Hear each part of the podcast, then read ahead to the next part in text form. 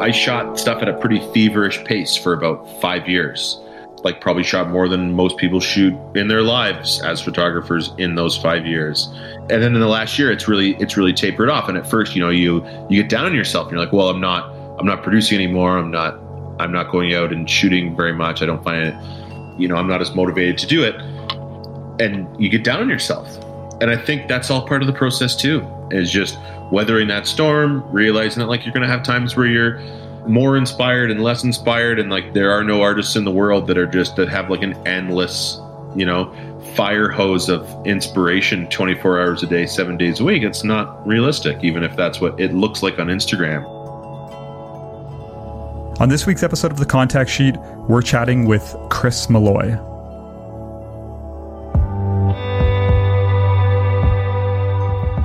Hey everyone, welcome back to another episode. And this week I'm sitting down with photographer Chris Malloy. Uh, a lot of you may be familiar with Chris's amazing night images that he posts on Instagram.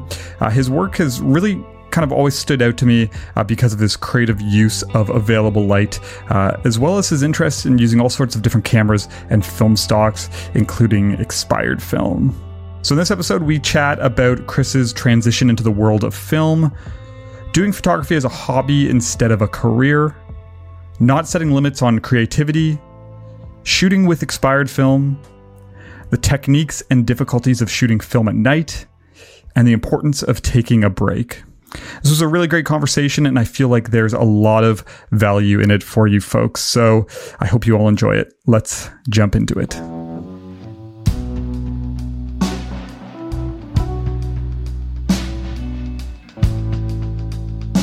People are going to know or be familiar with your work, but I think a good place to start is just if you can give a little bit of an introduction about uh, the work that you do.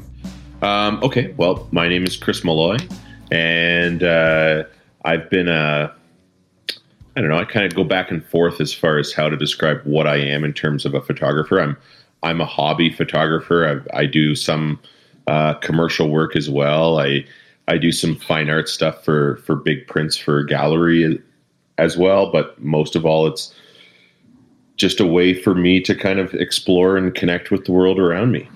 And you, uh, yeah, you're you're a teacher for like I'm your full time job. Yeah, I am. A, I am a teacher by day, and uh, and I used to say a photographer by night when I when that was sort of mostly uh, what I shot. I started um, shooting about six years ago uh, when I got my first digital camera at the time and uh, and what I really fell in love with was taking photos at night. So that was like cityscape, like horrifying HDR cityscape work. We've we've all been there. it's like so these sliders go to ten. Okay, I'm going to do that. Max them out. Yeah. Yeah, max them out just to. But I mean, I think that's that's like anything. You know, you're getting to know the gear and the limitations of it, and uh, and you know, early on developing a sense of what you like and what you don't for sure. And uh, and yeah, so so I I started shooting a lot at night, mainly just because that was my free time, and uh, like I teach during the day, and uh, and over the years I've I've had a young family, and and so you know I spend the time with my boys when they're when they're awake, and then my sort of free time, if you will, is has always been at night, and so so started shooting like cityscapes, and then I moved on to more like shooting uh, like aurora and Milky Way and night sky sort of stuff because I'm I am located in uh, in Calgary, Alberta, and so it's it's a pretty isolated city geographically in that you can you can get out of the city in 15 or 20 minutes and be into some very dark sky country very quickly. And uh, I didn't quite grasp what that meant until I went back to Ontario, with, which is where I'm originally from, Eastern Ontario, near Cornwall. And there's lots of little towns everywhere and kind of medium sized towns everywhere, and the sky is not dark. And so when you're trying to shoot things like stars or aurora or whatever, um, the sky just ends up being quite light, quite orange or yellow or or whatever. So, um, so here, yeah, I spent a lot of time uh, shooting night sky and uh, and cityscapes, and then one day was just sort of looking for a new challenge and um, bought a film camera. Uh, I had a, a, friend of mine uh, whose name is Jack, and I taught Jack's kids years and years ago, and uh, and then we reconnected over over cameras, and he's you know kept putting a bug in my ear and saying like, I think you would like this film stuff, and uh, it it came down to originally it, it was it was more about what the film photos were looking like that uh, that I was seeing, and, and I was thinking like, you know, I spent a lot of time editing photos to sort of look like this. So maybe there's a shorter and simpler and easier way to get here. Boy, was I wrong about that being a shorter and simpler the and complete opposite. Oh, hindsight's twenty twenty on that one. You're like, oh, well, actually, there's a way more complicated and expensive and time consuming way. Would you like that? Apparently, the answer is yes. Um, but also, like the more I got into into looking at photographs um, and sort of realized that the difference between like a 35 millimeter frame or even full frame digital and medium format and large format, and that there was a lot of you know photographers that I was looking at like at the time, and still I've I've always really loved uh, Gregory Crewdson and and Mm. Todd Hido Yep. Hido, or however you pronounce it. Um, you know, one of these names that you just read all the time and not never hear. Uh, and looking at their work, and there's just like something different about it. And for years, I like couldn't put my finger on it. And then you get into film, and immediately I was like, I really like 35, but you're like, ah, okay, this is kind of a pain in the ass to scan. And you know, unless you're like a a really proficient scanner, it's not coming close to the digital files that you're getting. Well, you realize, on a well, normal camera. It's funny when you're in the digital world, right? You like uh, a full frame is like a big deal, right? You're like, uh, Right. that's like the next step up, and then you get into you start shooting with film and like 35 millimeter film. You go to scan it once, and you're like, wow, this is like this is like the bottom of the barrel. Right, right. Yeah. And it's still like it's still pretty good, like compared to the normal like sort of snapshots that you're used to seeing. You're like, oh, there's a lot more detail than I thought in this tiny piece of film. Because I remember first like not believing it, right? Like you look at it, and I'm I'm I'm a pretty uh, pretty heavy onto the gear and the research and the technical side of things, and so you know, but looking at this tiny piece of film, and you're like, but actually, this is not going to be the same Yeah, my other cameras. And like you're shocked like it is. Like there's an amazing amount of information in this tiny piece of film. And uh and i had started on like a canon 60d was my first camera like six years ago. And uh, so like crop sensor pretty decent camera and then uh, and then moved to like a, a canon like 5d2 that i still have um that i bought used. And i remember the difference between a crop sensor and full frame and that was like pretty impressive. Just as far as like even like depth of field or how much detail For sure. you could see and even though it's sort of an older sensor whatever I, but i still shoot it. It's great. And uh and then yeah so moving from like 35 millimeter film then i was like and then yeah so i came across gregory Crewdson and todd work and did some did some research and and they both well i guess uh Hido shoots a mix of i think it's mostly pentax 6.7 and I think now it's now it's digital, but I think he did some four or five stuff as well, like the shooting from the inside of the car through the window kind of stuff. sure, sure. And uh, but then Crewdson was like eight by ten. Yeah, And his you look- work's incredible. You look at this and you're like, look at all the detail in this picture. Yeah, And I remember I bought a book, and it was like my first big expensive photo book that I bought, and and it's big. Like the format of the book is big. Like it's probably twenty by twenty four or something like that. And uh, and you just look like you can stare into these photos for hours. And then I remember seeing like some like did some research and and seeing the his work printed on the wall, and like his prints are like eighty inches wide and some of them are on like you know they're in light boxes and they're backlit. And i was like that's what i want to do. Like this that is the goal. Well, it's it's interesting to hear you uh, kind of break down uh, how things evolve for you. Because it, it kind of reminds me of like a similar, in a similar way, discovering film kind of impacted my direction as well and the work that I used to do and the work that I do now. And that's kind of one of the things I love about it. And, you know, by no means am I or will I ever be like a one versus the other, film versus digital, anything like that, right? I think uh, different formats suit different people, and we kind of all explore them throughout our careers. But uh, it's interesting looking at all like the work that you do now versus like you know talking about doing these like HDR cityscapes and stuff when you used to shoot digital, and uh, like I just love how film can kind of inspire these directions that you take and then your work kind of evolves from there. Not purely because of, you know, like the film itself or the camera itself, but just getting into that medium and what it kind of leads to.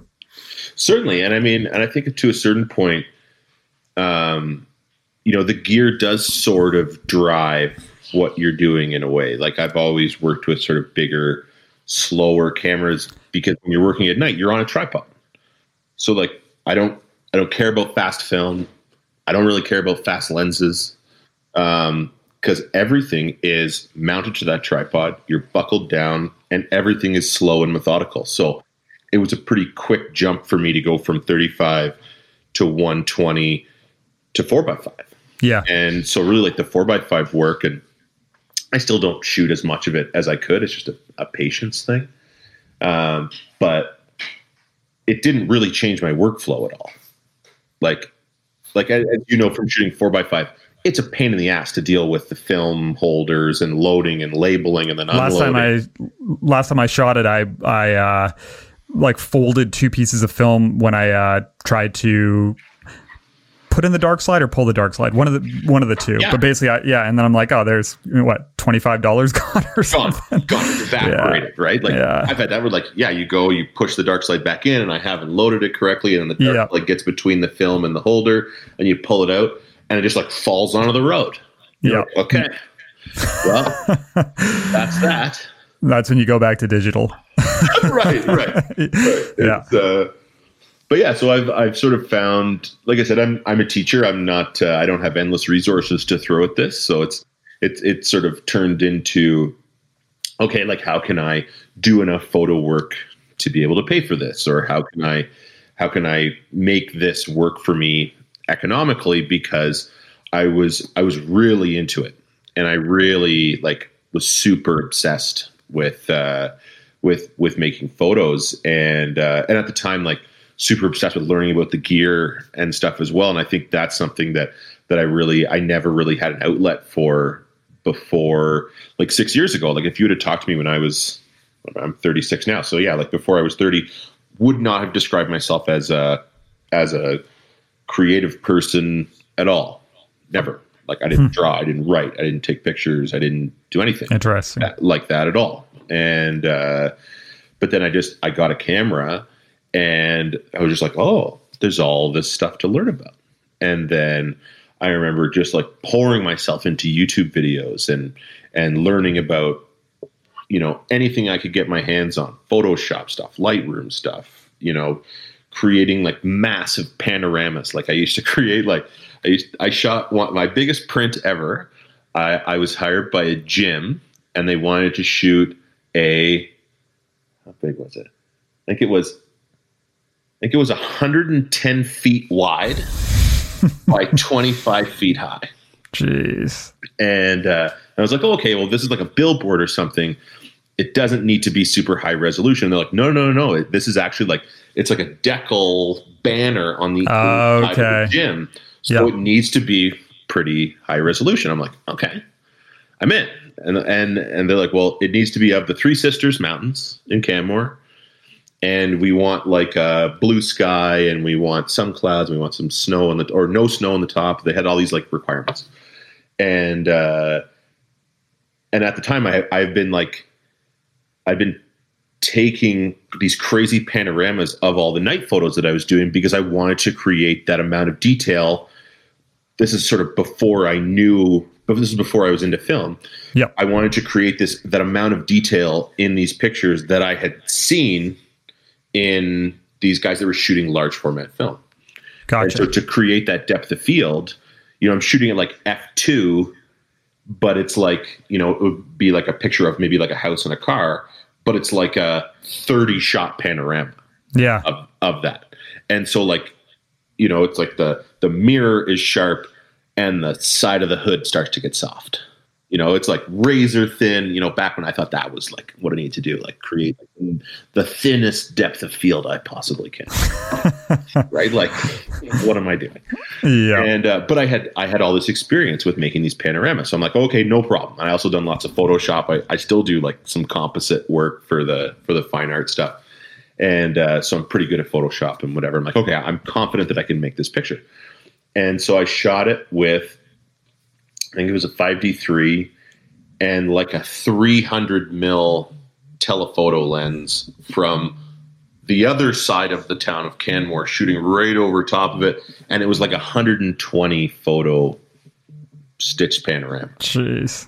That you're just like shoot and shoot and like with like a pano head, and I had to go see another friend who had like a better computer than mine, and the, the file was just massive, and then. Uh, and yeah, the, and the print looked fantastic. It was on like six big banners, and uh, and I think the gym went out of business like six months later. But Oh, but that's the kind of like the challenges that I used to look for, yeah. and so I used to look. I used to take on all kinds of different jobs that were just a way for me to challenge myself. Like I love shooting weddings.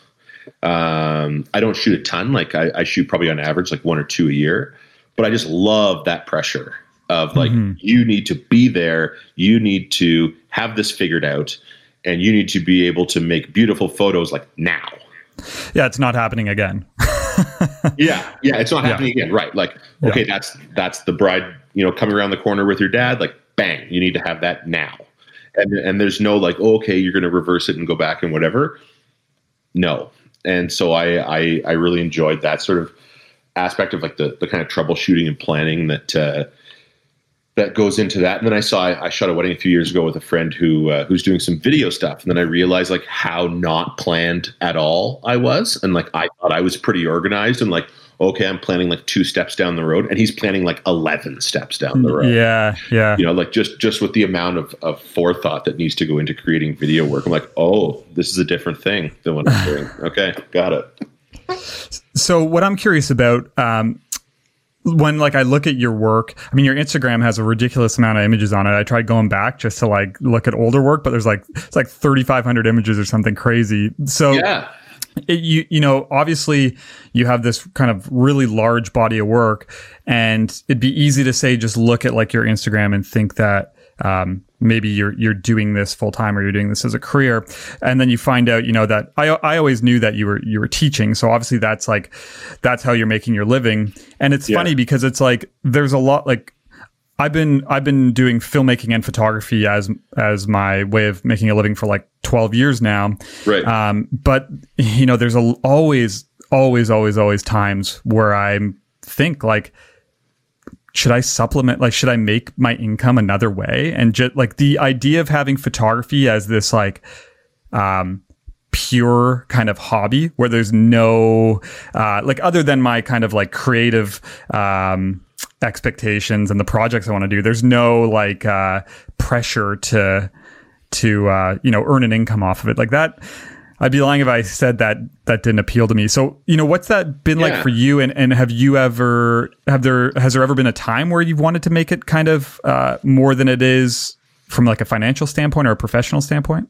Yeah, that's a that's a, a great sort of concept that you brought up, and it's one that I've thought about uh, a lot as well. And and there have definitely been times where, um, I guess I'll, I'll I'll I'll backpedal this a little bit. So I got my my teaching degree, and I've been teaching in Calgary for I think 14 years now. And uh, and then about six years ago, seven years ago, uh, my my goal was always to be a principal, and uh, that's sort of been kind of a family job. Like there's had lots of uh, lots of teachers and administrators in my in my family, and I always thought that's what I wanted to do. And so I got my master's uh, right before my uh, my oldest son Henrik was born, and uh, and that's actually when I started taking photos. Was I would I would be up really late at night writing papers, and uh, and then I couldn't fall asleep, and then so I would go take pictures for an hour or two, and then I started making some money like selling prints, or I would shoot events, or I would shoot like weddings, and it was especially uh, you know with with some weddings and some commercial work where you're like, oh, you can act, you can make some money doing this, and uh, and not that I made you know hundreds of thousands of dollars or anything, but I was like, oh, okay, I can make enough that I can buy the gear that I want, and like for sure. start and and looking at like you know my teacher's paycheck and and a and a and the money that was coming in from photos. And you're like oh like if i really put my mind to this and i and i really focused on this maybe this could be an outlet for me. And then but i've always been a very like i'm a pretty risk adverse person sure. uh, in general and and you know i you know i, I chose a career and a, you know it has a pension and it has some job security and there are lots of benefits and you know it has like a vacation schedule and a time schedule that works with a young family and pretty much and the complete opposite of being a freelancer the opposite of that right yeah. yeah. and and the beauty with keeping the photo stuff as a hobby was that if i was really into it then i could i could do spend lots of time doing that sure and and if i wasn't if i was busy doing school i had report cards i had stuff going on at home whatever i just wouldn't have to do as much of it. And that, but you know, as I run through scenarios in my head of like, oh, okay, well, what if there's a time when, you know, this isn't the money is not coming in when jobs are drying up, like right now, for example, uh, just in the world where it's, you know it's a tough situation to be in if you're a if you're a freelance person. Um, so there's a just from a reliability point of view, I, I always stuck with the the sort of career path that I chose but I also I cherish having my photo stuff as a pure hobby because I can do whatever I want. Yeah. And yeah. if it's if it I want to earn some extra money, like like what will often happen is like I'll you know if I have a new piece of gear that I want to buy or I have a new lens or or I have some expenses coming up that I haven't budgeted for or whatever, I'll be like, oh, okay, well, I can I can put a couple lines in the water and and get some jobs if I need them, and then earn that money as I go. And then if I don't, then whatever. And uh, and yeah, so it's it's good to have that um, to go to fall back on, um, but not have it control what I do with a camera all day. And I think that if I if I had to, like, I have a, a good buddy of mine uh, Damian Blunt is his name. He's just an absolute resource for all things photo and video. Super duper talented. But I remember him, him always saying because he was a, or he always saying because he was a commercial photo and video guy, and he spent you know probably twelve hours a day behind a camera. And some days he's just like, man, I don't want to come out tonight. I just have been looking at a camera all day, and I'm just toasted. Man, it it it changes things big time. And I think obviously there's there's like benefits that come with it and and like you know it is cool like to be able to uh you know there's i guess for me there's those days where you're like you know this is awesome i'm earning my living doing something i love but totally. but but then there's also the days where it's like the exact opposite of what you're talking about right where uh like maybe you don't want to go out or but but you have to right or um putting all your kind of like these pressures that don't really exist if you uh, aren't having to do it uh, for a living. And it, it's funny because I think like, I don't know if it's like this for everyone, but I would assume that it, you know, a lot of us feel this like you get interested in photography or some creative um, hobby and then it's like there's this feeling like i need to become like a professional. You know what I mean? Like, uh, yeah. I, I think for a lot of us, you start to li- get past this stage where you, you get kind of really excited about it, really involved in it. And then you're like, oh, the next step is I, you know, keep, keep doing it and start making my living doing it. But it's funny because it's like that isn't how it has to happen at all, right? Like you no, can keep it I, as your hobby. And I think you're right. Like at, at a certain point, like that becomes the sort of trophies and validation is like, okay, I, I really like to do this now can I get paid to do this? Yeah. Or can I get someone to give me their hard earned money in exchange for me taking photos of their fill in the blank? Yeah, exactly. And like, well, will, it, will, someone buy a print of this? Will someone pay me to make a photo book? Will they pay me to, to shoot their wedding or whatever it is? And like, I don't think there's anything wrong with that. Like, I think those are great goals as well, right? But it's a difference between relying on that as a as a fundamental source of income versus yeah. Well, yeah, no, I, I, and I think the funny thing is, is like you don't have to do any of that, right? But I think a nope. lot of us, a lot of us, uh, just forget that. Where, like you said, you think all of a sudden, like, oh, can I make some money? Can I sell a print? Can I get booked? Can I do this or that? Right? But it's like you can just do photography uh, purely out of the enjoyment of it, right? I, and totally. I, it, it is tough though, because obviously, like for all of us as creatives and artists and stuff, like you want to get better, right? And you want to keep progressing and you want to make better work. And, you know, when it gets uh, recognition, it kind of helps you feel like you're, you're moving in that direction, right? But, uh, yeah. uh, but yeah, sometimes those pressures I think can also um, really transform the experience. Absolutely. And I think there's a lot of people too that, that think that, uh, you know, they need to they need to shoot a bigger format in order to validate what they're doing. We're like, okay, well, someday I want to shoot medium format. Yeah. And then you shoot medium format. They're like, well, someday I want to shoot large format. And that somehow that's a different genre of work that they're they're trying to build. And like I know so many people that that find something and they just latch onto it and they do it because they love it. Whether it's like, you know, I, I know some people, especially that and this is not something I identify with particularly, but like they find one camera and they find one stock of black and white film and they find one developer and that's what they do for their whole life. And they perfect it. And uh, there's a local photographer here uh, whose name is George Webber. Fascinating guy. And uh, has some incredible books, uh, is an amazing, I see he's a photojournalist, but he does some of the art sort of side as well and uh, and he'll be the first guy to tell you that like he is not a technical person. That yeah. like not really into camera settings shoots like a crop sensor digital um, for his pro work and has like a Leica M6 and I think he has a Hasselblad that he's that he uses a little bit but shoots like I think it's Tri-X and has like one developer and like that's all he's done for his entire career. And he's an absolute master his pictures are absolutely phenomenal but he just like does not couldn't care less about changing cameras or trying a different film. He's just like this works for me and i love it and that's all i'm going to shoot. So i'm good. Well and that's you know what? That's why i love uh, and I think it's important to like take the time to view other people's work and especially photo books and stuff because, like you said, uh, you know, it's easy to think, okay, I got to shoot medium format, I got to shoot large. Now I got to do like a, my next project on four by five, and then you g- go and you pick up like a good example is, do you know uh, Fred Herzog? Absolutely, absolutely. Yeah, yeah, So it's like you pick up his book; it's all thirty-five mil. It's all thirty-five, right? Yeah, and it's just like the incredible photography and like that's just an example but stuff like that is such a good reminder where you pick, pick up this like you know amazing body of work and it's like it, it didn't need to be like the most um most kind of uh what's the word I'm looking for? Not high end, but like the most prestigious like format, right? It could right. be whatever's working for the particular artist and, right. and whatever. I think, I think he shot all was like 35 millimeter Kodachrome. Yeah, and uh, and there's he's represented. I guess his work because he's passed away. I, like his work continues to be represented by a gallery in Calgary, the Trepanier oh, okay.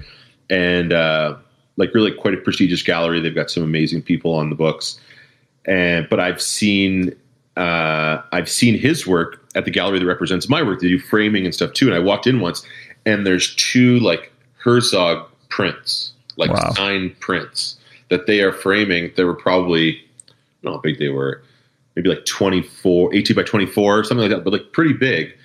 And I remember just looking at them and you would never guess that it's 35. Like, yeah. I don't know how they're getting scanned. Like, they're probably drum scanned and whatever else, but they were spectacular looking. Like the best looking 35 millimeter prints that I have ever seen, and just like the most amazing color. Like, he's such a, a genius with color. Uh, oh, man, and, his work's uh, incredible.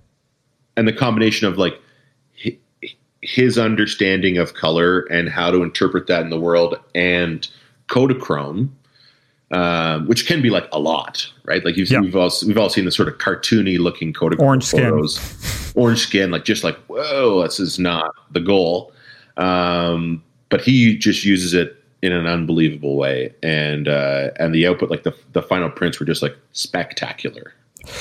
Well, and that's that's such a good example, and I think uh, like I'm I'm guilty of it, and I think a lot of us are, where like you can get in your own head, right? Like I shot I shot a ton of 35 um, for like half a year, three quarters of a year when I was first starting my work kind of out in the American West. And then it's funny because like as I evolved to medium format and then wanted to dabble in large format, it's like all of a sudden part of me almost felt like you know that stuff is no good anymore. I can't. But it's right. like this most, most, shit. I would not yeah, use this anymore. But but but doesn't. from like an from like an image standpoint, those are like compositions and, and and light and all like those images are a lot of my favorites that I've made for that body of work. And, and and so like I'm not saying I'm disregarding them at all. I'm just like uh, you can't like it is easy to get in your head at times, right? And be like, well, now that I'm using this, all of a sudden right. this isn't good enough. And it's like, sure, if I was gonna go like if someone wanted me to, you know, do like a 60 inch print for their gallery, there would be a limitation. But you know, if I'm gonna do a photo book,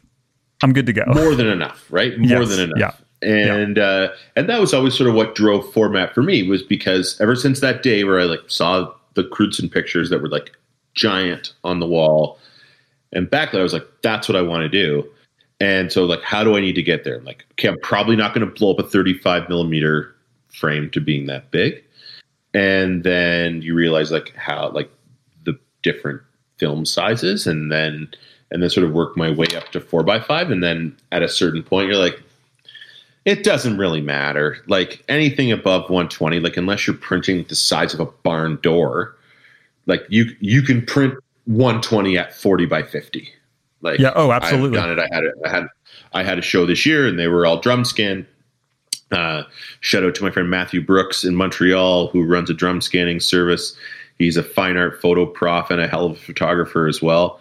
And uh, he produces like he's a, he's a different guy he he's not like a like a photographer like I have my camera on me at all times. He has like an Arca Swiss 8 by 10 and he plans like a couple of trips a year and he already knows what photos he's going to take and he does not take pictures in between that.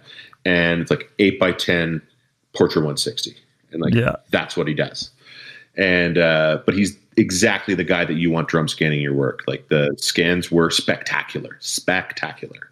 And just perfect. Like sends them back and uh, and then I had to work with them to make sort of uh, I have this series of images called Urban Landscapes where it's like urban buildings. Yeah, I want to talk. I want to talk to you about that. Cool. Okay, we can get. Yeah. That. But uh, so yeah, so I had the, it was all shot on film, and so I sent off a bunch of work to get scanned by him, and then brought them back, and then I have to cut them out in Photoshop and sort of assemble them together. But I did like a bunch of forty by fifty prints that were shot in six by seven, and I did some that were four by five as well. I'm like, are the four by five sharper? Yeah, they are. But like the only person that notices that is me. Like, yeah. No one else. No one else is going to look at it be like, oh, it's kind of soft. Like, well, except for us, us photographers, right? Like we we yeah. are the only ones who look at a print and put our face like four inches away from it, right? right. And like yeah, stare at like how it was sharpened or like, something. Well, I don't know. Yeah. Like get my loupe out. Yeah, yeah. Uh, those are the that that's the kind of stuff that's so important to remember too, because it's like I'm all for like um, process and quality, and you know trying to get the most out of everything and, and mm-hmm. have my work be as kind of dialed as it can be. But then it's like, it is important to kind of keep those things in mind at, at times, right? Where it's like, I've actually seen some, like, it's been interesting. I've done that before. Like, I'll admit it, right? We all kind of do it where you put your face that close up. But I've, I've seen like photographers work who I, um, who I really admire before in person printed. And I've done that because I'm a photo- like a photography snob or whatever. And I've been like, oh, like it kind of looks the same as mine, right? Like it's I, I, right. I like p- part of me expects it to be like this like cr- like another level, right? But I'm yeah. like maybe there's a point where you can just overanalyze things too much and you have to realize that yeah, you're looking at a, a large print on a wall and you're probably going to stand like five feet away from it. Yeah, at least, right? At least. Yeah. And uh, but I always want to like, especially if it's the composite work, I'm I'm always like trying to find the clues for like, like the where, halo or something, where the Photoshop is, and like yeah, you know, like like oh, was that cloning there? Huh. Yeah. I don't know. I don't know. But yeah, always trying to inspect that stuff, which is good. For sure. For sure. Unless you talk to real like art people, and then they're like, "You're being an idiot." But yeah, yeah. Um, so jumping into your work a little bit, then uh, a lot. I mean a large portion of it is night work, almost all of it it seems. I mean you do shoot actually to the point where like when i see work of yours that is like in the daytime it like ca- catches me off guard. I'm like what is this? So like you you talked about you kind of explained already how you got into kind of shooting at night but like um how did that evolve? Like so you know getting away from getting into film getting away from these kind of like hdr nightscapes and stuff and then moving into this like film based kind of nostalgic work shot at night. Like uh, what was the that beginning process like? Um i think it started i can still remember sort of i have these early shots you know where i'll where you go out i'll go out and shoot at night and i'll shoot like you know say like 20 different scenes and i'll have like 400 different pictures or more if it's like uh, you know if it's panos and they're all hdrs no now you got to have four or five or three you know three or five or whatever pictures of the same thing at you know the different ev values and you just end up with monstrous amounts of files. But then even now when i go back and look there will be like one or two of these other pictures that are not a pretty cityscape. It'll just be like oh there's an old car. I saw it well sort of catch up but I, I, I shot any of this stuff. I even saw that when i was looking through your instagram a little bit it was like these like HDR nightscapes and like like uh, lit up cities and stuff, and then it was like old truck.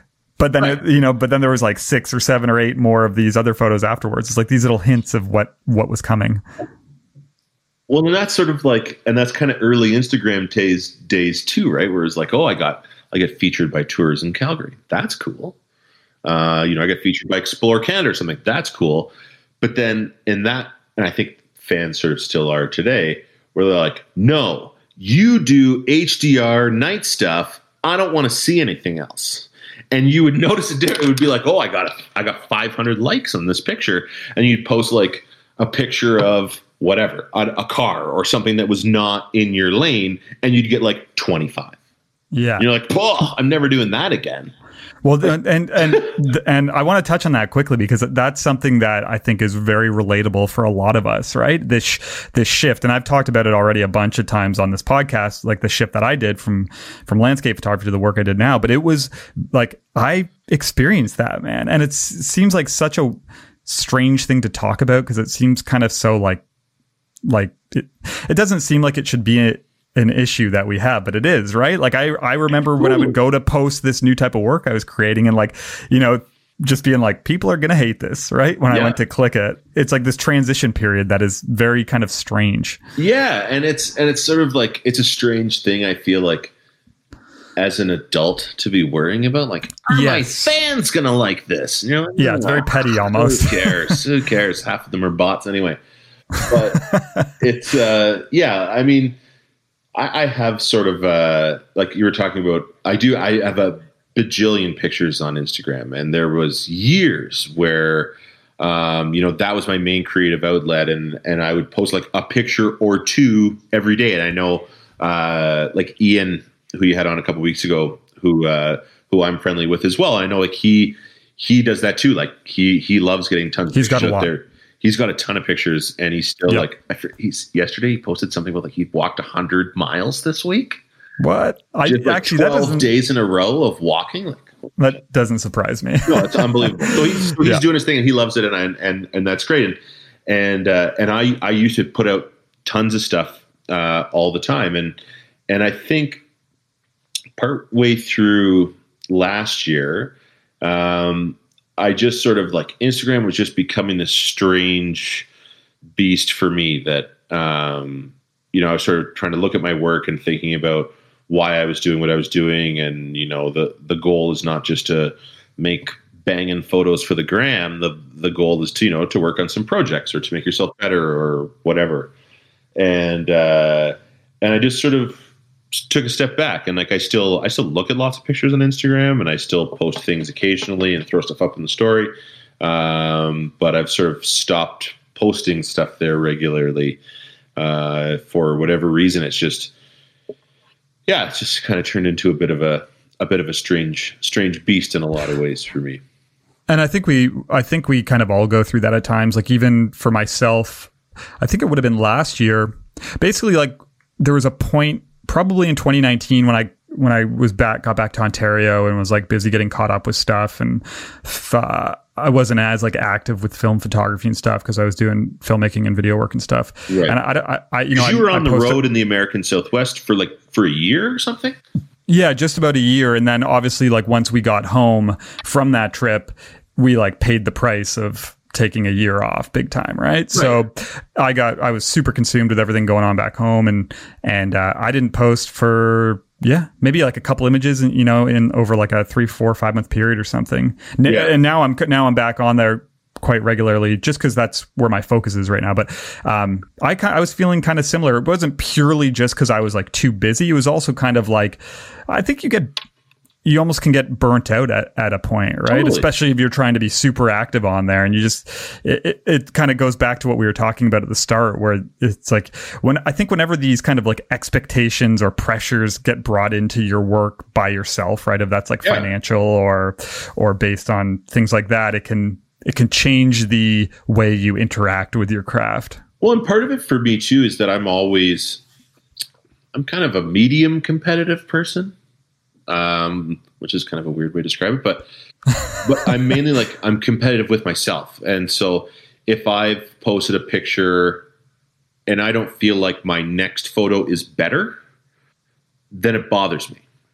And so there there was a while like you know if I looked at how much I shot, it, eh, you know, two years ago or three years ago, it was a lot. Like I was probably shooting ten rolls of film a week and developing all that on my own and scanning it all and whatever.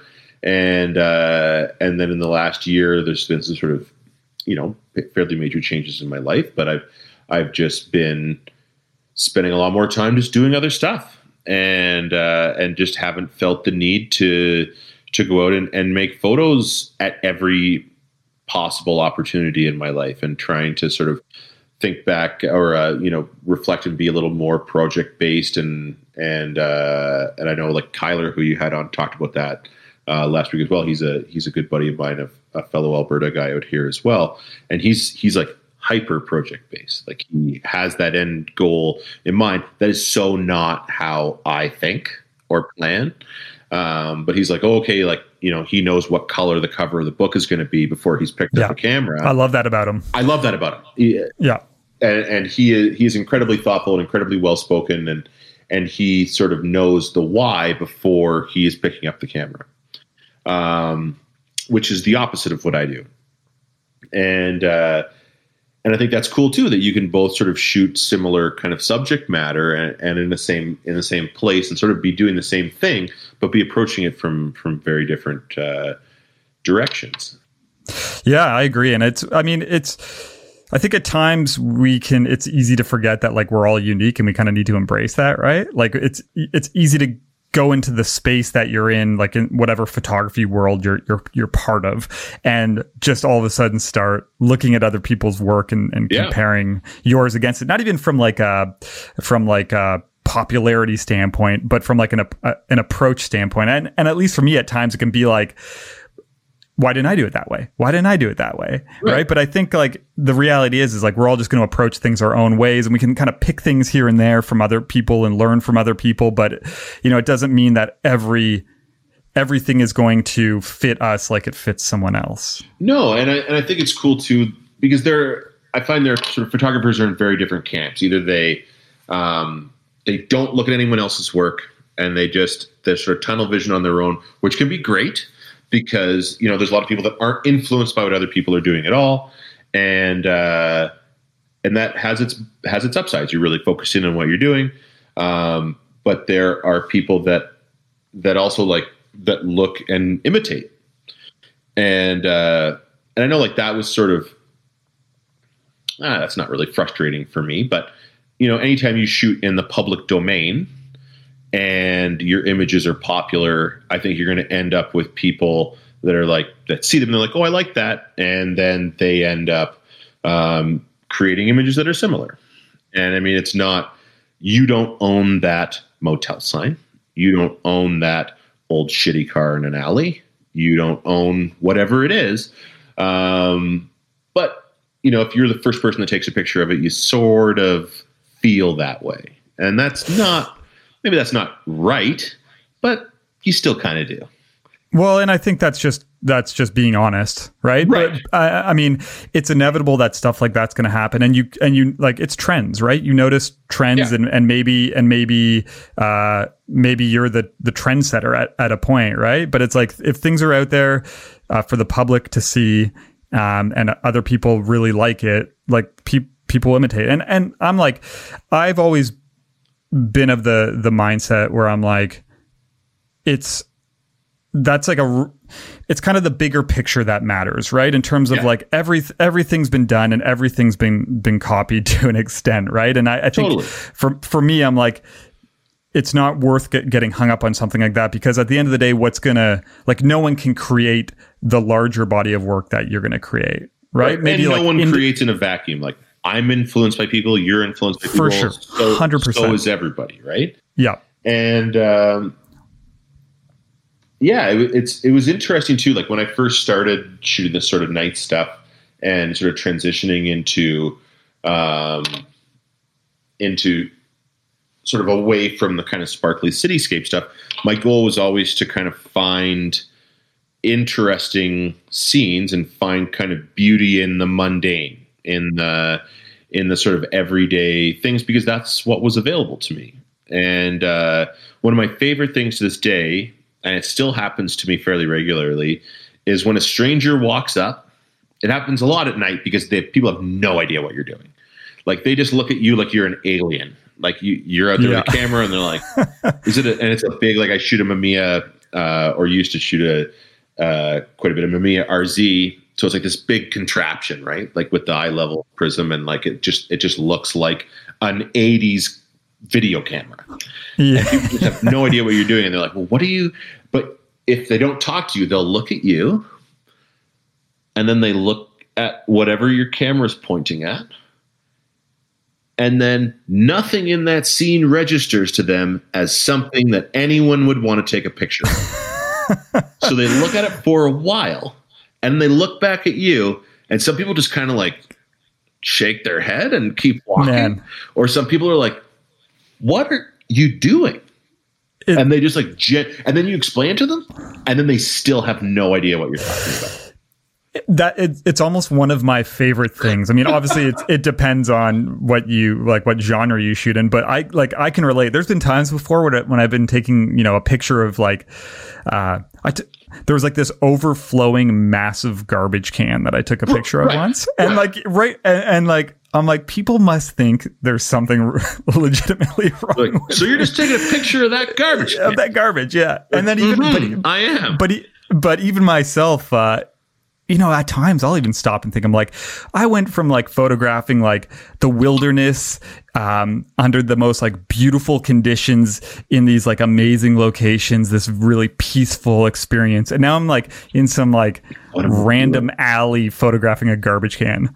And i like traveled and spent a bunch of money to come here to do this. Right and, and this is exactly what i'm looking for. Like, yeah, this and I'm, and I'm su- I'm super excited about it too. yeah and and uh, and like my uh i always remember like my mom god love her you know she she was sort of a slow understander of my transition from like shooting more interesting things in her mind more interesting things to just like old stuff.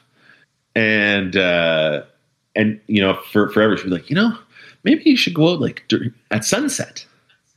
Or like get up early like like at sunrise you know? You're like, Things nah, mom, I'm done with that. things look beautiful. And she's just like what are you doing? Like why and uh, and my dad sort of gets it a bit more and he was a photographer as well and and and like stuff but you know anytime they want if they want prints of something it's always like five years ago From the archives. print." I'm like oh god come on not the not the sunset lake shot again. What? Yeah, well, Yeah, that's yeah. exactly it. It's like what you I don't know. want. You don't want a picture of like this old dusty barn. Yeah, Come on, and then like you, but you, I get it at the same time, right? Where you're like, hundred percent. of course they don't. Like, of course Yeah. they don't want a picture of an old barn. And uh, sorry, And it's uh, well, no, I was just gonna say like it's there's such I think there's such a lesson to be learned in that, and it's something I talk about a lot. Like I, I talk a lot about this my, my own transition because of exactly all the things that we're we're mentioning, and it's kind of made me realize uh, the importance of like a supporting um, other artists uh, with whatever they're interested in, even if you aren't. You know, there's a lot of, as you know, the online world, there's a lot of uh, people who criticize and critique and hate and stuff, right? Where, where like, you know, something isn't in line with what they like, so all of a sudden it's wrong, right? So one of the lessons yeah. I've I've learned is like, look at the shift I did, right, in terms of the the photography or the content that I'm photographing, um, and I can understand why people would look at it and, and think it's a it's a weird transition, right? So it's made me like really kind of realize the importance of like supporting other artists regardless of kind of what they're interested in in yeah. shooting. And then it's also made me realize like the importance of like uh just following what interests yourself right? And and change and evolving. Totally. And i think that's something too that that's another benefit of doing this as a hobby separate from your work um is that you're free to explore whatever it is that interests you. Like if For you sure. if you like shooting like there's a guy uh um in uh, in Canmore here who shoots like portraits of stumps. Amazing. And, and, then he gives them all like women's names. Like they have like like it's like this is Charlotte, and it's like a forty by fifty inch print of a stump. And and uh, yeah, Derek Bisbing, he's awesome. And uh, and his new thing is piles. He shoots like piles of stuff. And, well, and uh, that's, which I've that's what makes people unique. Well. I'm like, why I'm shooting a pile of sand. what the fuck am I doing? But that's what that like that is exactly what I think people need to do more of is f- like you know I, I, understand i understand how like you could see what's working for other people and be attracted to that especially if it appeals to you right? Like if you look at some other work that someone else is doing right. it, it's it's attractive to you and it's also popular and that's what you want to do. But i think like even if you can embrace like little these little quirks or these little interests like regardless of, of how ridiculous they might seem i think like that is so important for everyone to do because that's when like someone's kind of unique work starts to kind of shine Absolutely. a little bit. Absolutely. Yeah. And uh, and I and I love sort of learning from how other people approach photos as well. And and I was sort of traditionally quite a and I still enjoy shooting on my own, but quite an independent photographer. I know there's lots of people that like shooting with groups of people and whatever. Um, but for me, it's almost a meditative experience, especially with film. Like you need to be pretty focused, and uh, and sort of in your own head about what it is that you're seeing and processing, but then all the technical side of it uh, as well. You need to be pretty into it. And I've, you know, I've shot enough, however many thousand rolls and sheets and stuff now that, you know, the technical part is pretty in there. And like, I don't really have to worry about it, or I'm not worried about exposure times. I'm not worried about like, I know what aperture I'm going to use. I know probably what the shutter speed is going to be, and then I can just sort of focus. But um, but I've been shooting a lot more uh, with my girlfriend Raquel, uh, Raquel Helbo, amazing photographer as well, and and we're lucky enough that we we shoot sort of similar subject matter lately, and so it's been a lot of the sort of Canadian West, uh, Saskatchewan and Alberta as well, um, and a lot of small towns, sort of like what uh, what Kyler was saying, and uh, but but learning from her in terms of like compositions, and uh, you know it's it's interesting when you shoot with another photographer um, and I, I know like my, my friend Jack used to describe my sort of compositions as rigidly formal, which I think was sort of a backhanded compliment. and uh, like I like verticals to be straight. I like things to be yeah. centered.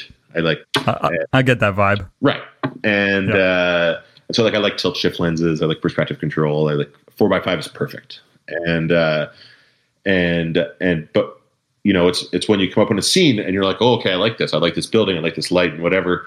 You know, and then you'll go one way, and then and then Raquel will go a different way, and you're like, well, where's she going?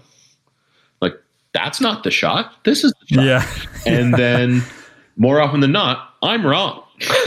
you know, you see the photos after, you're like, right, yeah, that was the shot there. And uh, so I do like shooting with other people and figuring out how you can learn uh, from them as well. Because when you shoot by yourself all the time, it's just you, and uh, and you know you develop habits, and some of them are good and some of them are bad. And uh, I so I, I, I learn a lot from her all the time, every time we go out, and uh, yeah, it's, it's it's cool to figure out what you can learn from shooting with different people as well. But I think it's good to to still go out on your own as much as you can as well because it's it's a different experience. Yeah, that's for me. That's um, how my work has been for almost my entire career, and that's one of the things that is a huge appeal to me about photography is this like alone time, and it's a very kind of quiet process and, and whatnot. Yeah. And it's funny because like I've often gone it to like meetups and stuff like that for like groups I've been part of, but I ne- I I don't think I have ever created uh, an image that I'm happy with when I've been shooting with other people because my head isn't there, right? Like it's totally. more of like a it's a social thing. People are talking, and like when I go, it's it's at least for the way I, I work, it's it's um I, I just like to be by myself. But um I want to jump back quickly to you're talking about uh you know sh- probably have shot a thousand rolls of film and just really nailing the process down because um, one of the things I was interested to chat with you about is just uh, frustrations with film and kind of where this is this is born from is I've just become more curious with that um, the the deeper I get into this because uh, almost all my works shot on film and it has been for a few years now. And it's like it's a learning curve and I I feel like I'm quite comfortable now with my skills but like there's things like I just shot, so I just got scans back before this conversation today. I shot some expired film, right? And it's like, it was expired in 97. Uh, I didn't overexpose it that much. I rated it, it was 160. I rated it at 100. Yeah. And like the scans came back and like they were all, like it didn't have enough light, right? Like right. It, it was they were all underexposed, and then like the the camera I hadn't used before. And this this is for an upcoming YouTube video that yeah. I'm doing. And like the camera looked mint and it was all tested, but like there were light leaks. So there's light leaks on all the frames, right? So like and it, and of course, like I went and I shot this entire video based around this. I'm still gonna post it because it's like part of the adventure, right? But um, as part of it, people mo- love that. I love that stuff, right? Well, there's so there's moments like that where like, don't get me wrong, like I'm I'm I'm in and like film for me is what really works for the for my creative process and I can't see myself really ever abandoning it. But there's times when stuff like that happens where I'm just like oh, like want to rip my hair out, right? So oh. for you, especially shooting at night, like what's that been like cuz uh, obviously, you know, there's a learning curve getting into film and then there's a learning curve getting into film and learning how to expose it at night, arguably under the most difficult uh, environment totally. out there. Totally. Yeah. So what's and, that been like for you? Yeah, so so it's started off um, where I wanted to shoot film and I wanted to shoot medium format. And as soon as you go from 35, as you know, to shooting medium format, um, the number of photos that you get a roll drops by six, 70%. Right? Like like I got my first medium format camera was a Mamiya RZ with a 65. And uh, fantastic camera. Like love that camera to pieces you know the modular design is great. So i had like two or three different backs and uh, just the one lens for the first couple of years and i loved it. I also love when you're on a tripod and you have three different backs i would always have three different films and i would shoot the same scene on three different films because i just want to see what it looks like right? And i forget there's there's some photographer i can't remember who it was it was a quote that was like you know why'd you take that picture? And you're like well i just wanted to see what it looked like in a picture. You're like, right, right. I, I, can relate to that. You're like, you know, you look at it now, but then you take a picture and like, does it look different? Does it good? And um, and so I'd always like I would take pictures what on different film stocks, and uh, but I almost always used um, expired film, and still mostly use expired film. And, and there's uh, an uncertainty that comes with that oh, massive uncertainty. It's massively uncertain all the time. And uh, and I because I, when I first started, I remember I was surfing on uh, I don't know like like a Facebook film blah blah blah group, and there was someone near here that had like a fridge of film for sale, and it was like 300 rolls of film for I think it was like $150. That would be an absolute jackpot right now. I was like, sold gone. And they were like happy to send it. Like it, it was like two lawyers' boxes full of film. Jeez. Still have some of it. Lots of it, hot garbage. and uh, but lots of it was great. And so I, I was always looking for ways that I would be able to afford doing this. So right away I start I stuck to um, expired film. And my cap was always like maximum five dollars a roll. And even five dollars a roll, that's that's a lot. Like like I, I could often score it for three or four dollars a roll, which is like ten dollars cheaper than you know buying new film all the time. And then I started developing myself. not literally developing myself. Well, I guess sort of developing myself. A little bit of both. developing, right? Yeah, maybe not enough developing of myself, but, uh, but developing film at home, and that was before the days when uh, when I bought like an immersion circulator sous vide to start controlling the temperature. It was just like, mm, yeah, this feels pretty good, and uh, you know, I had like a, a thermometer, but it wasn't very good and uh, and so there was there was a wild amount of variables that were flying around, and for me to get like a nailed down photo was quite an accomplishment. Hmm. And I look back now, and you know, I've I've rescanned the old stuff, and you're like, this is roasted. Like yeah. this film is absolutely roasted. Like the water must have been way too hot, or whatever. So early on, I I really acclimatized myself to there's a good chance that these shots are not going to work out. That's a good mindset. and that's the phrase, that's the mindset going in. Yeah. I still sort of have that. I have a much I, I have a much higher uh, expectation of myself these days, but I still could shoot expired film still. Um, and rolls don't work out. And but there's still this this like weird voice in the back of my head that's like, yeah, but sometimes there are expired rolls and the moons align and you get something better.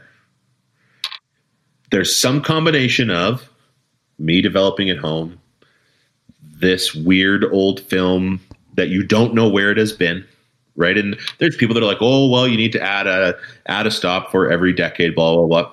That's horseshit. Like like yes, that's a good starting point, but actually you have no idea. There's a like, ton of other variables. Sometimes there's film. There's tons of variables. Like I've had I had film that I bought new six months ago and didn't put it in the fridge, and it's garbage. Like like why? Like brand new Portra 400. Why? Why is this not good? Um, or I have film that's 30 years old, 40 years old that I've shot that looks like a million dollars. Yeah. And you never really know. And so there's always this like pursuit of the something that could be more than that keeps me alive and going. Also, it's drastically cheaper. Yeah. Which also, which also keeps it going. Like I could shoot five rolls of this whatever expired, you know, Portra 160 NC or Fuji Astia or you know Reala or something else that's interesting that you can't really get anymore. And when you're developing, like you can put 20, 25 rolls through a tank of developer uh, through a, a, a liter chemistry kit, and you're looking at like two dollars a roll, a dollar fifty yeah. a roll, compared to if you're buying fresh film, you're looking at an average of what twelve or fourteen 10. bucks a roll. Yeah, twenty bucks a roll to develop and scan it. You're like thirty five dollars per roll. Yeah, like when that, one image is good.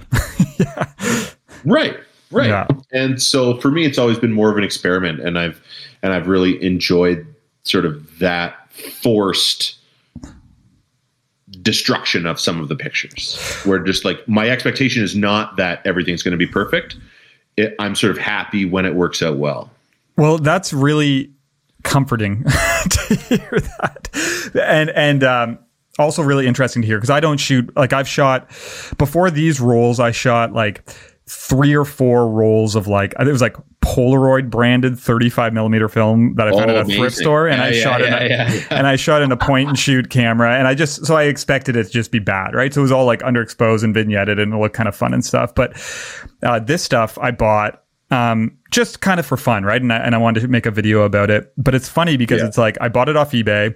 What, it, what film was it? So it's Fuji NPS. I don't want to spoil. Sorry, I don't want to spoil your video. No, no, no. It's all good. It's all good. Uh, NPS Fuji 160. Yeah, that's my favorite. Yeah, um, expired in 97 right but the funniest thing is just like and maybe this is because like i don't shoot much expired film but it's like the whole reason i want to shoot it is to see if it had some unique look right so i went and i totally. shot i went and i shot it and then it's like when I got my scans back and they didn't look like freshly scanned Portra 400, like when it had imperfections and there were yeah. weird color casts, I was almost like, what? Like, ah, oh, like disappointed. But I'm like, wait a minute.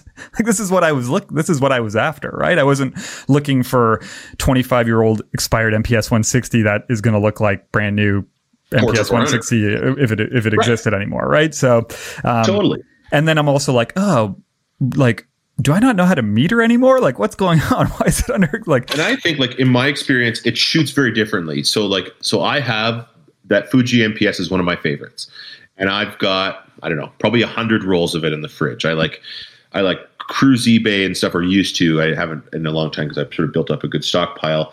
But you know where I got really good deals on things, and I found that like if you you'll you'll find these old pros from wherever, and they have a freezer full of film, and and you can get great deals if you're buying like 200 rolls. You know, all of a sudden it'd be like 200 bucks or something. You're like dollar a roll. I'm in. Yeah. And uh, so I've had lots of this stuff of varying of varying vintages, and there's there's 160s, there's 160ns, there's NPL, there's uh, 160C. There's like a, a contrasty version of it as well, hmm. and it, it is amazing film. And I shoot most of it at 50. Okay. At, at ISO 50, it does, and I find this across the board with expired film. The higher contrast scene, the more light there is in the scene, the better it will do. Gotcha. And it it loses the ability to to absorb those shadow details. So if you're shooting into the shadows, bump it up to 25. Hmm. Like give it an extra stop. If you're shooting in full sunlight, maybe you can shoot at 100 and it works out pretty well.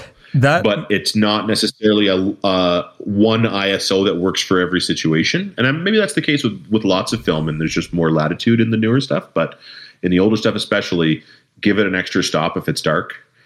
And if it's night, who knows? You, like there's no reciprocity timing for anything. You, you can often like just double your exposure time, and you know I bracket to get around that, and and uh, you never really know how expired stuff is going to react at night, especially. But that that makes a lot of sense, just because like thinking I I looked at all these Im- images uh, before I hopped on uh, the conversation with you, but that makes sense because a lot of them. So it was a full like it was a full Sunday out, and I shot all the way from like you know mid afternoon to twilight, and it's like any of the shots where I was shooting into the shadows.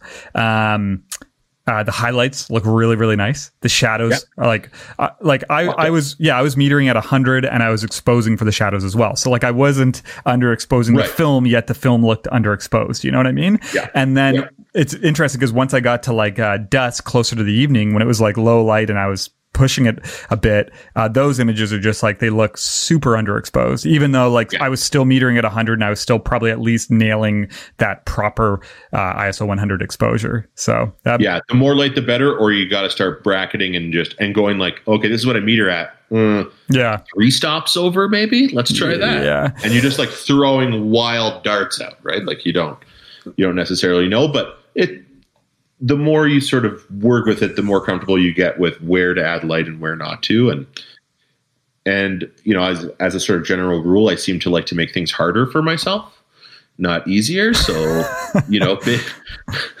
you know, using old cameras and then you know four by five or six by seven or whatever. Now, okay, now I need to shoot apparently expired film because it makes it worse well, well, it's funny. Like mo- most of my, well, all of my gear uh, is back in Canada right now because I came to England just on oh, like oh, really? a, right. a, last minute. So I've been buying stuff here, right? So that's why I was shooting right. with a brand new camera I'd never used. So I've been, I've just been having like, I, I also have this like uh, Zeiss. I'm curious uh, to see what the camera is too. I, will I'll, I won't spoil your video. Oh, so it's a, it's a Mamiya 645, like a 1000s. Uh, oh, but nice, it, it nice, had nice. it had a light leak issue. But I also just, um, I've been shooting with an old Zeiss Ikon folder as well, and it's like yeah, six by six. Yeah. So I just went and shot an episode yesterday and sent the film off. And then I, I just got today my first scans back from that camera.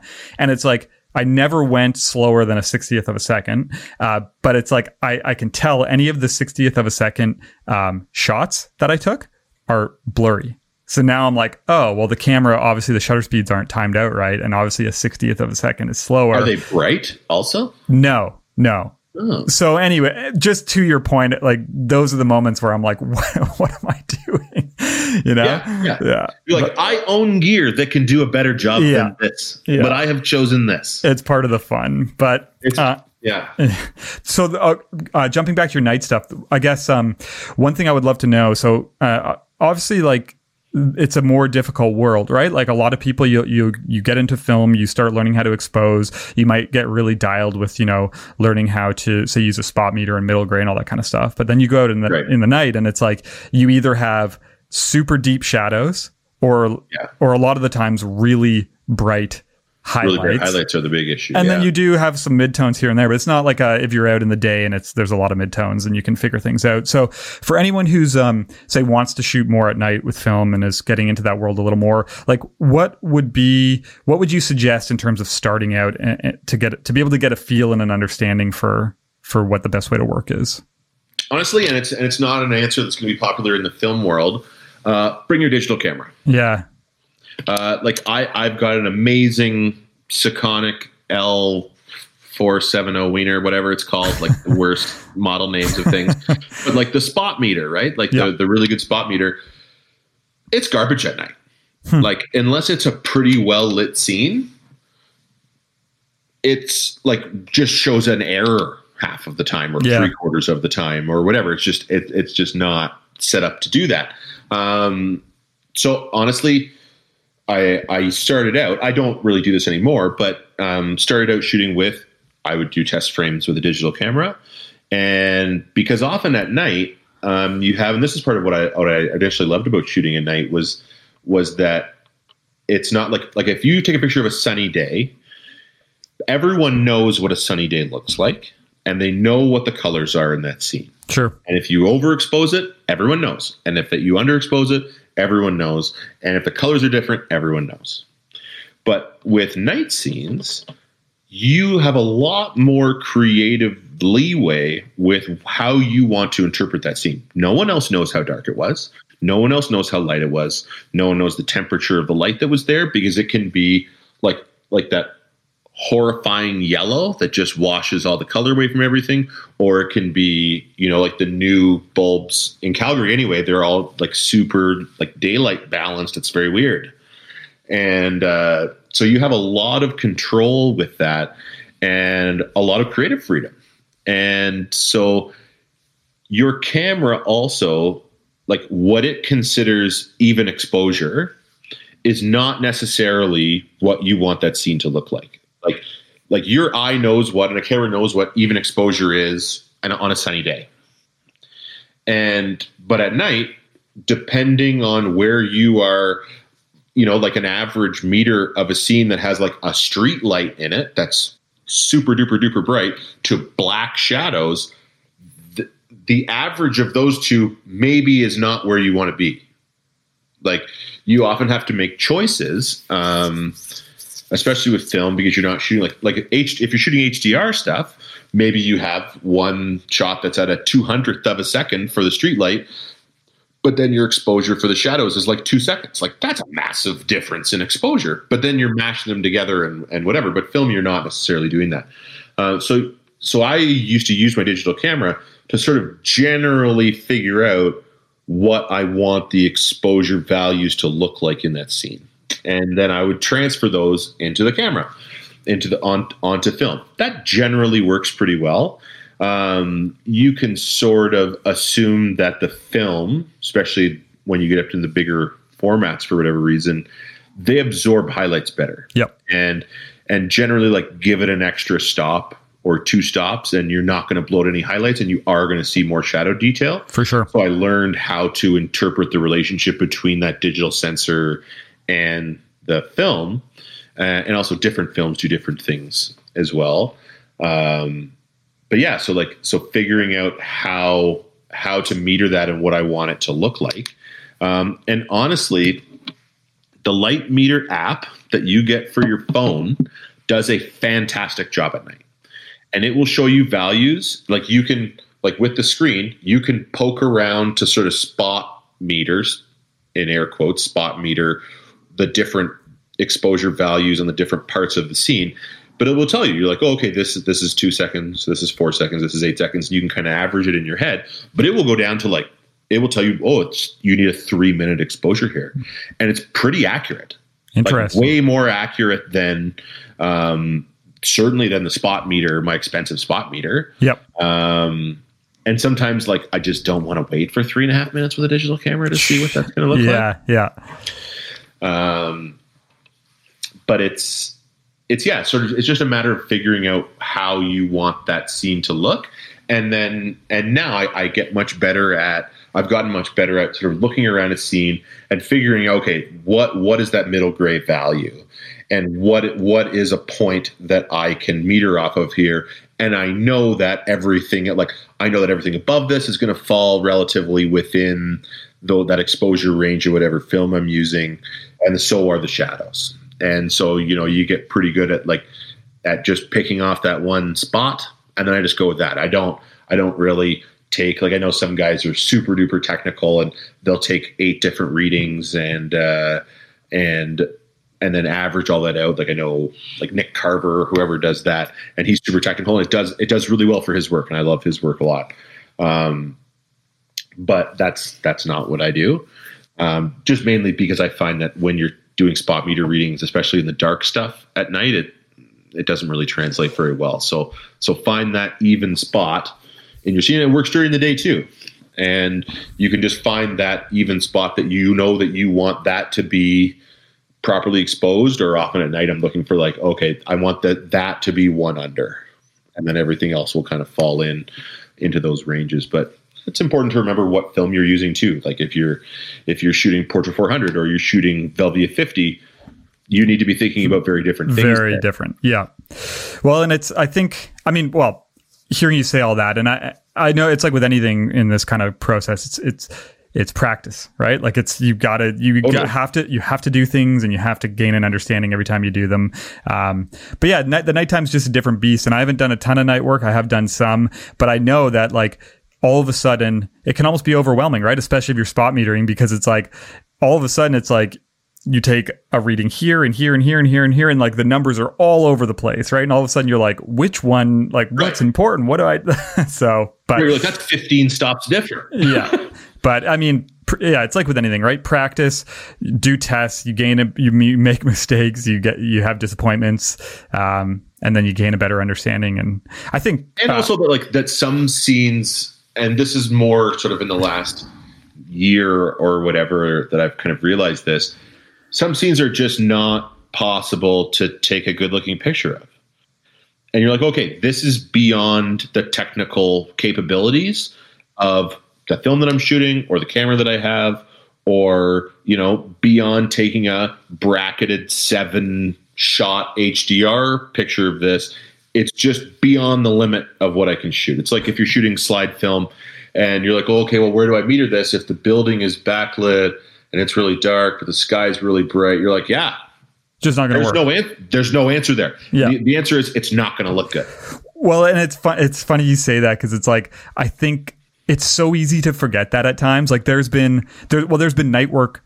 So I, I probably have like four or five night images that I'm really happy with. And then there's like a handful of others that I tried shooting that are just garbage. But then some of them are those scenes that you're talking about. And it isn't until like I stop and think about that where I'm like, why does this look so bad? And I'm just, and then I'm like, oh, it's because it just, it, it has nothing to do with my technique. It's just a bad it's a bad subject and it's a bad image. You know, it's like, like a, I'm asking this film to have 20 stops yeah, of exposure latitude. It's it's like a, a crazy bright sign against a pitch yeah. black background, and totally. it's like the sun the the background is black because it doesn't have enough light, and the sign is like blooming and completely missing detail because it's too bright. right, and that's exactly it. And it's like yeah. the sign is bright like the day. You're like that is f8 at 200, and the background is going to be f8 at 20 seconds. You're like, so where do I go in the middle? There is no middle. There's no middle. Like you can either take two shots and blend them together, or you can just say, okay, well, I uh, that's not going to work for me, and uh, move on.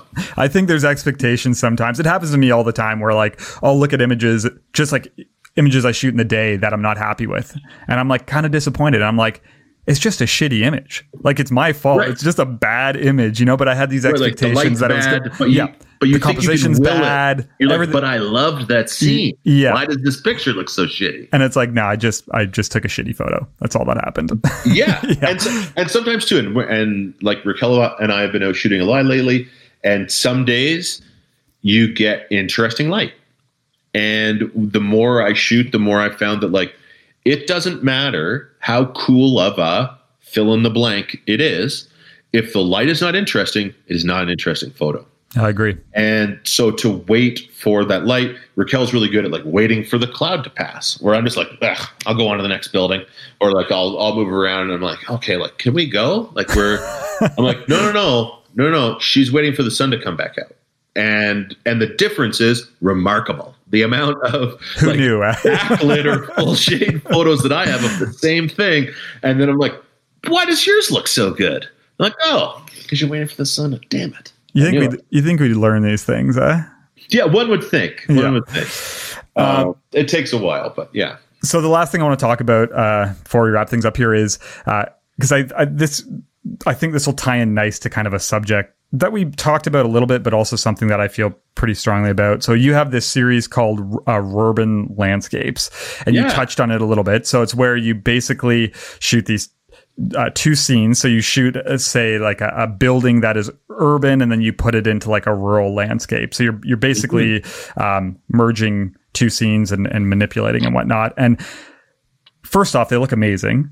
So that's one one thing that I love about them. Sec- the the second thing I love about them is like it's just such a refreshing take to see someone go and do something that interests them uh, purely for the sake of uh, enjoyment and, and and doing something that's unique, right? And and I guess kind of where I'm going with this is, you know, there's so much kind of buzz about like uh, manipulating photos in Photoshop or in the film world. You edit your film scans and all this stuff that is just so exhausting because for me, I'm I and I I talk about this quite a bit, but I'm like, just do any like do whatever. Like there's it doesn't matter, right? Like it, you can move Yeah. sliders and make things look however they want. So I see you doing that work, and I'm just like, uh, it's so liberating in a way because it's like the complete opposite of what uh, like these people who are trying to put like con- confine other people's um, I guess artistic vision. So how, how like where did that come from, and, and how has that process been?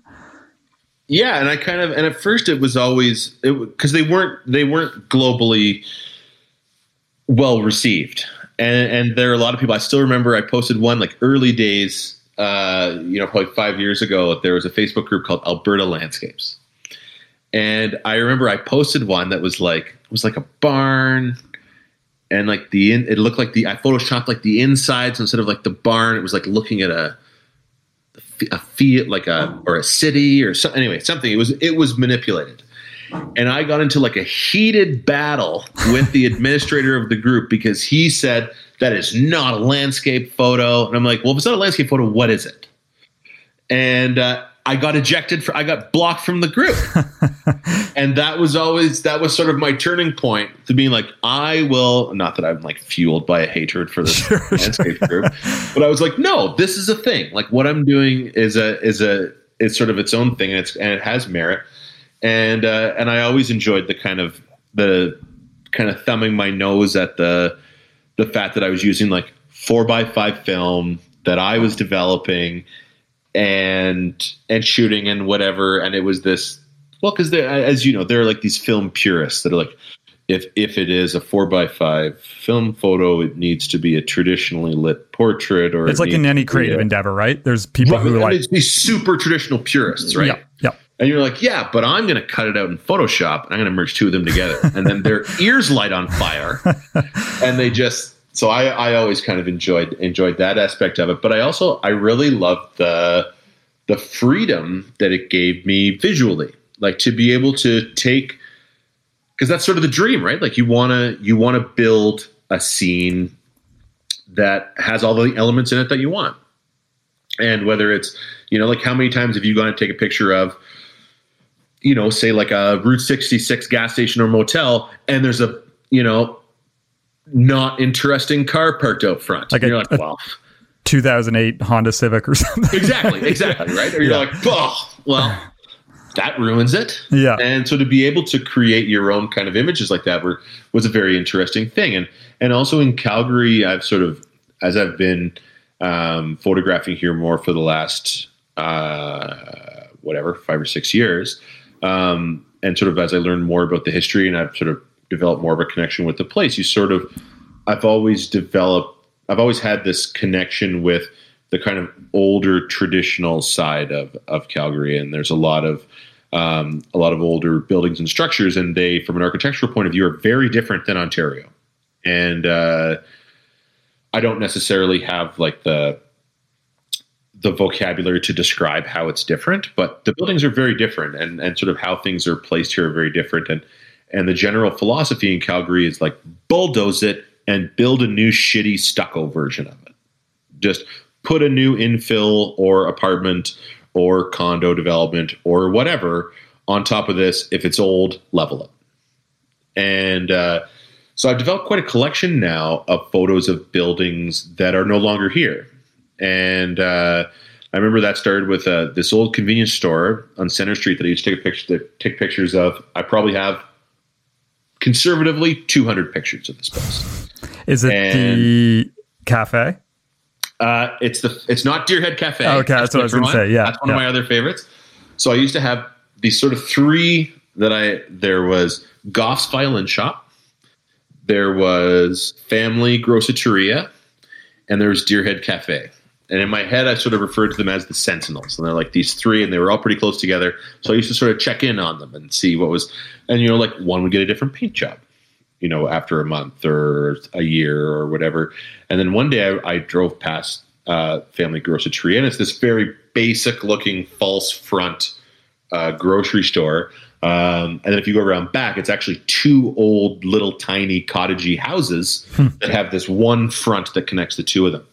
And then as I sort of post pictures of these things, I, I hear stories from the community that people are like, oh, that's where I used to go and get freezies when I was a kid, or they used to sell flowers too, or it's a Korean couple that owns it, and all of the shelves are on rollers, and at night they lock the doors and they move all the shelves out of the way and they ballroom dance in this convenience store. It's a store. and uh, and and then one day I drove by there and it was an orange fence, which is I call it the or, the orange fence of death. and it here it's usually could be anywhere from a month or two to six months, and then it's leveled. And uh, and Family Groceria, it was there, and then a week later I drove by and it was just a pile of rubble. Jeez. And and it was gone. And I remember thinking like like I was pretty sad.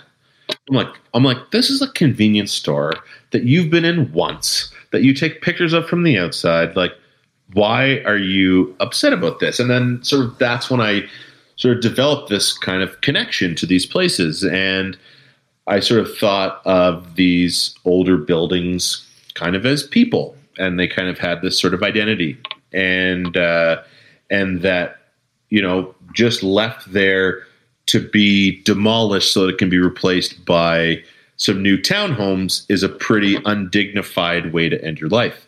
And so the the concept that I had, you know, again, and you have all these crazy ideas when you're out taking photos by yourself at night all the time. Um, was that like, what if they were put out to pasture in a place that would be fitting to, um, you know, a building that has put in a hundred years of service and impacted all these people's lives, and and where would be a more dignified place to live out your years? And uh, which is kind of a wacky idea, but uh, so anyway, so I would I would find these kind of landscapes that I felt, for whatever reason, uh, paired well with these buildings. And then, so when I was out shooting, this is always sort of a project that has that has run concurrently with everything else that I'm shooting, uh, because I'm always looking for like interesting buildings that are kind of on their own, that are kind of isolated. And then I also always keep an eye out for landscapes that have kind of a not a stage in them, but a place in the mm. landscape where a building could go. I love it. And so sometimes they're just like very you end up shooting just lots of blank shitty landscapes. that because it's not like when you get the picture you're like yeah it's a, it's a field and a sky and there's nothing else in it. And uh, but after a while like I I had a few of those sh- photos printed uh, in a show at Resolve uh, Photo probably four years ago, and uh, and actually I was in that show with Kyler Zeleny. Oh no way! And uh, George Webber another guy named Greg Gerla, and it was uh, so I had these three and. And uh, I remember at the time, like George, who I mentioned before, is like very traditional and whatever. And like, I don't, he didn't, he doesn't really like the the Photoshop stuff. Yeah. um, just manipulating reality, I think is what he calls it. And here you are coming in hot with your uh, hot, hot. like as hot as it gets. yeah. yeah. yeah, exactly. Yeah. But I think he's he's turned them now. You came to my last show, and we're uh, we're we're friendly now, and and whatever. But it, so it's it's been a bit of a journey with these, and my goal was always to do them really big, and uh, and so now so the last show was all first of all was those original ones were digital, and uh, so that was always sort of a separate body of work to all my film stuff, and then I had this goal to like have it all be film for my last show. And so I had a show in February at uh, at the Edge Gallery here in, in Calgary, and so there were twelve big prints. Nice. And uh, and they were all like there were some of them were square and some of them were four by five aspects. So but all around like forty by fifty ish. And so really big. And so I knew I wanted to get them all drum scanned because at that level, like it's just beyond what my I have an old Epson 4990 flatbed scanner that is great for most things, but it, it, you can't get that kind of resolution out of them.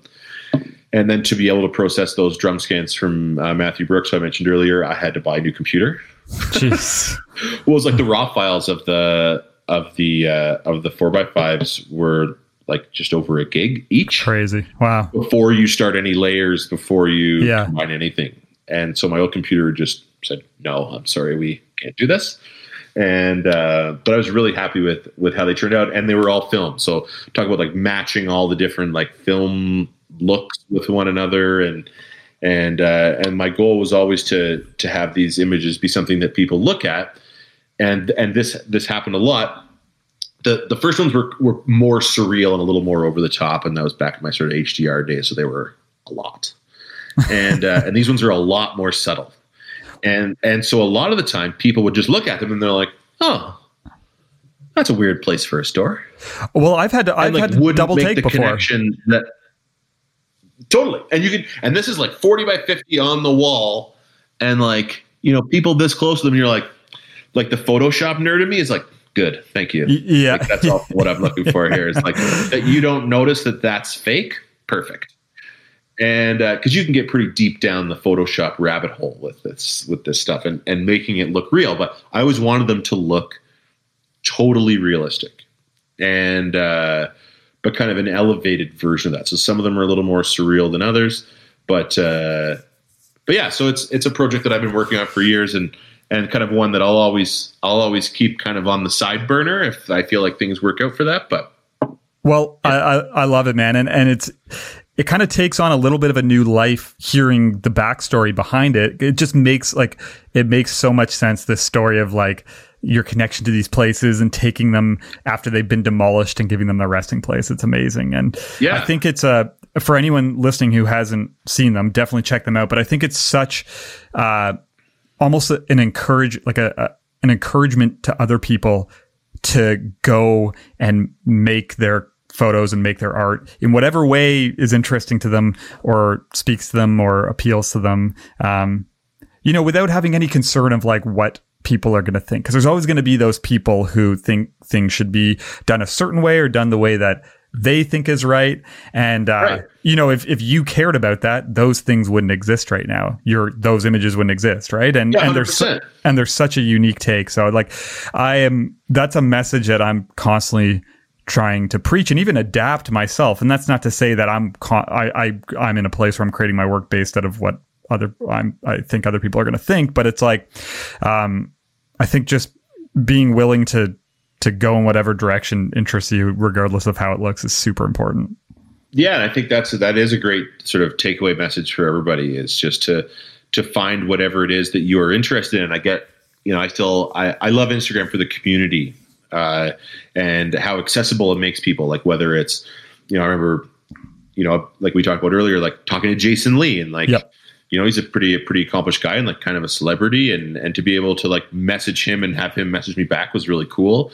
And I get tons of messages from people and just saying, uh, you know, people like, what if I, you know, if I'm getting started, you know, I get a lot of gear questions and stuff because I love gear, but, um, but also like people just getting started and like how, what can I do to get started taking pictures? And my big thing is always find something that you are interested in taking photos of.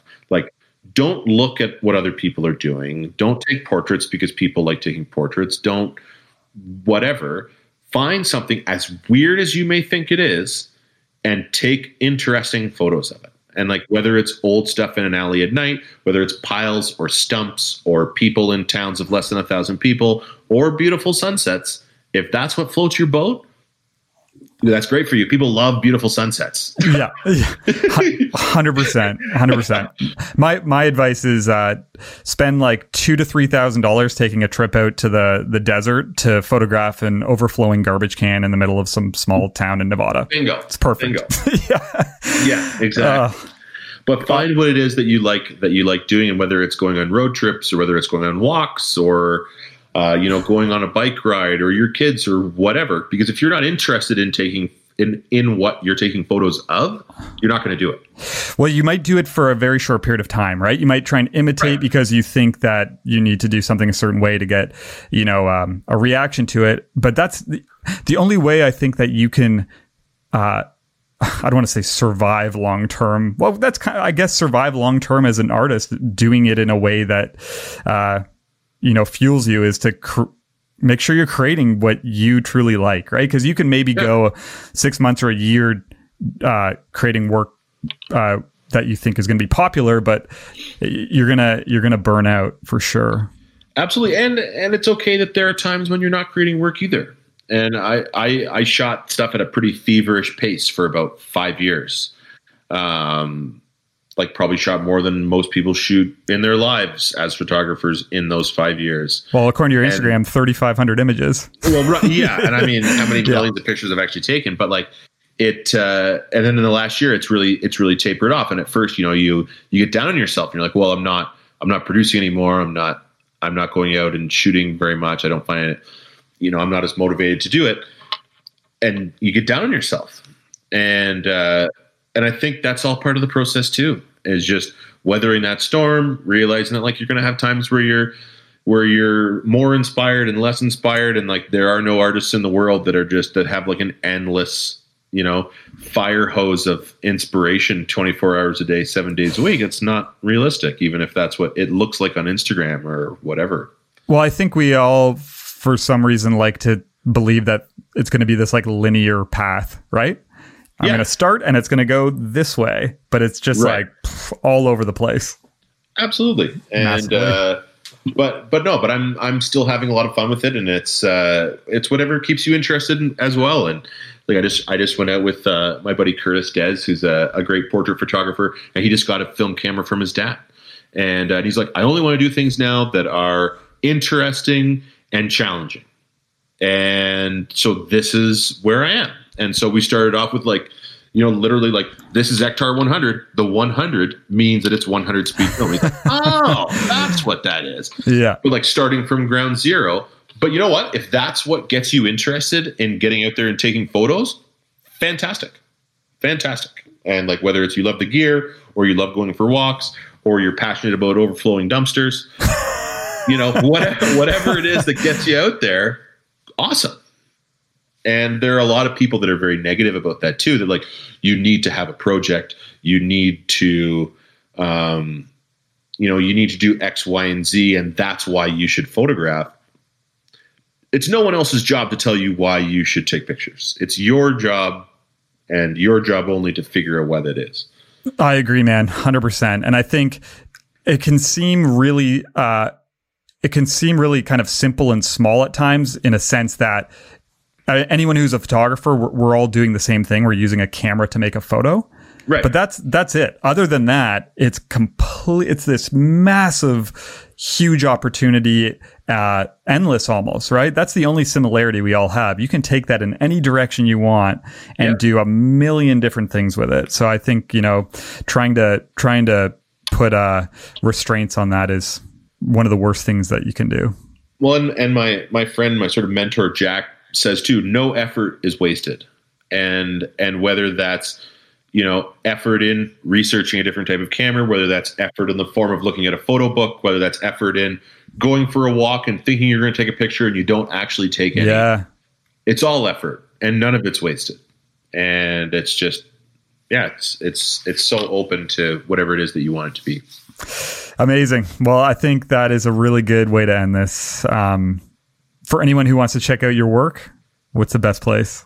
Uh, probably still Instagram has uh, has definitely the largest quantity of it. Uh, I have some limited projects on my uh, website. Um, still have to put some of the new urban landscape stuff up there. Uh, but yeah, that's that's probably the best place to to see my work. So thanks for having me on, Kyle. This has been a lot of fun.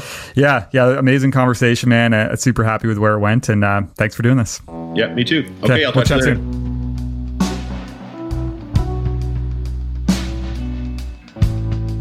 So I hope you enjoyed that conversation with Chris. I got to say, I really love uh, his thoughts and his approach uh, with his urban landscape series. And like I mentioned in the conversation, I think it's a really good example of following your creative ambitions, regardless of how you think they may be received.